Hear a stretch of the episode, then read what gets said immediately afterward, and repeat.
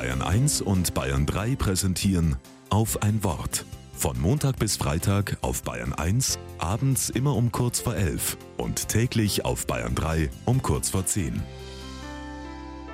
Mit Cordula Klenk.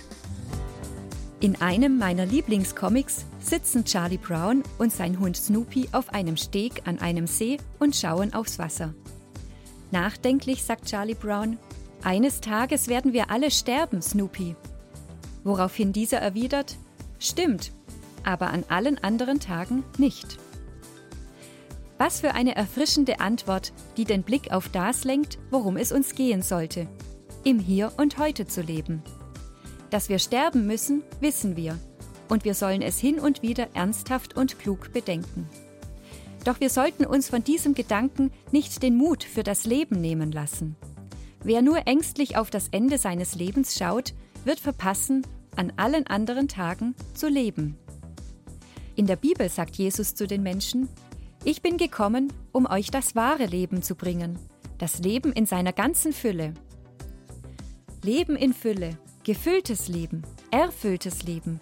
Für jede und jeden bedeutet das etwas anderes. Und auch ich verbinde damit ganz unterschiedliche Facetten. Das kann das müde, aber glückliche Gefühl sein, wenn ich mich ehrenamtlich für andere Menschen engagiert habe. Das kann das Abendrot sein, das mich innehalten lässt, während ich in meinem Garten grabe. Das kann sich auch am Schreibtisch einstellen, wenn ich mich tief in die Arbeit versenke und mir die Gedanken nur so zufliegen.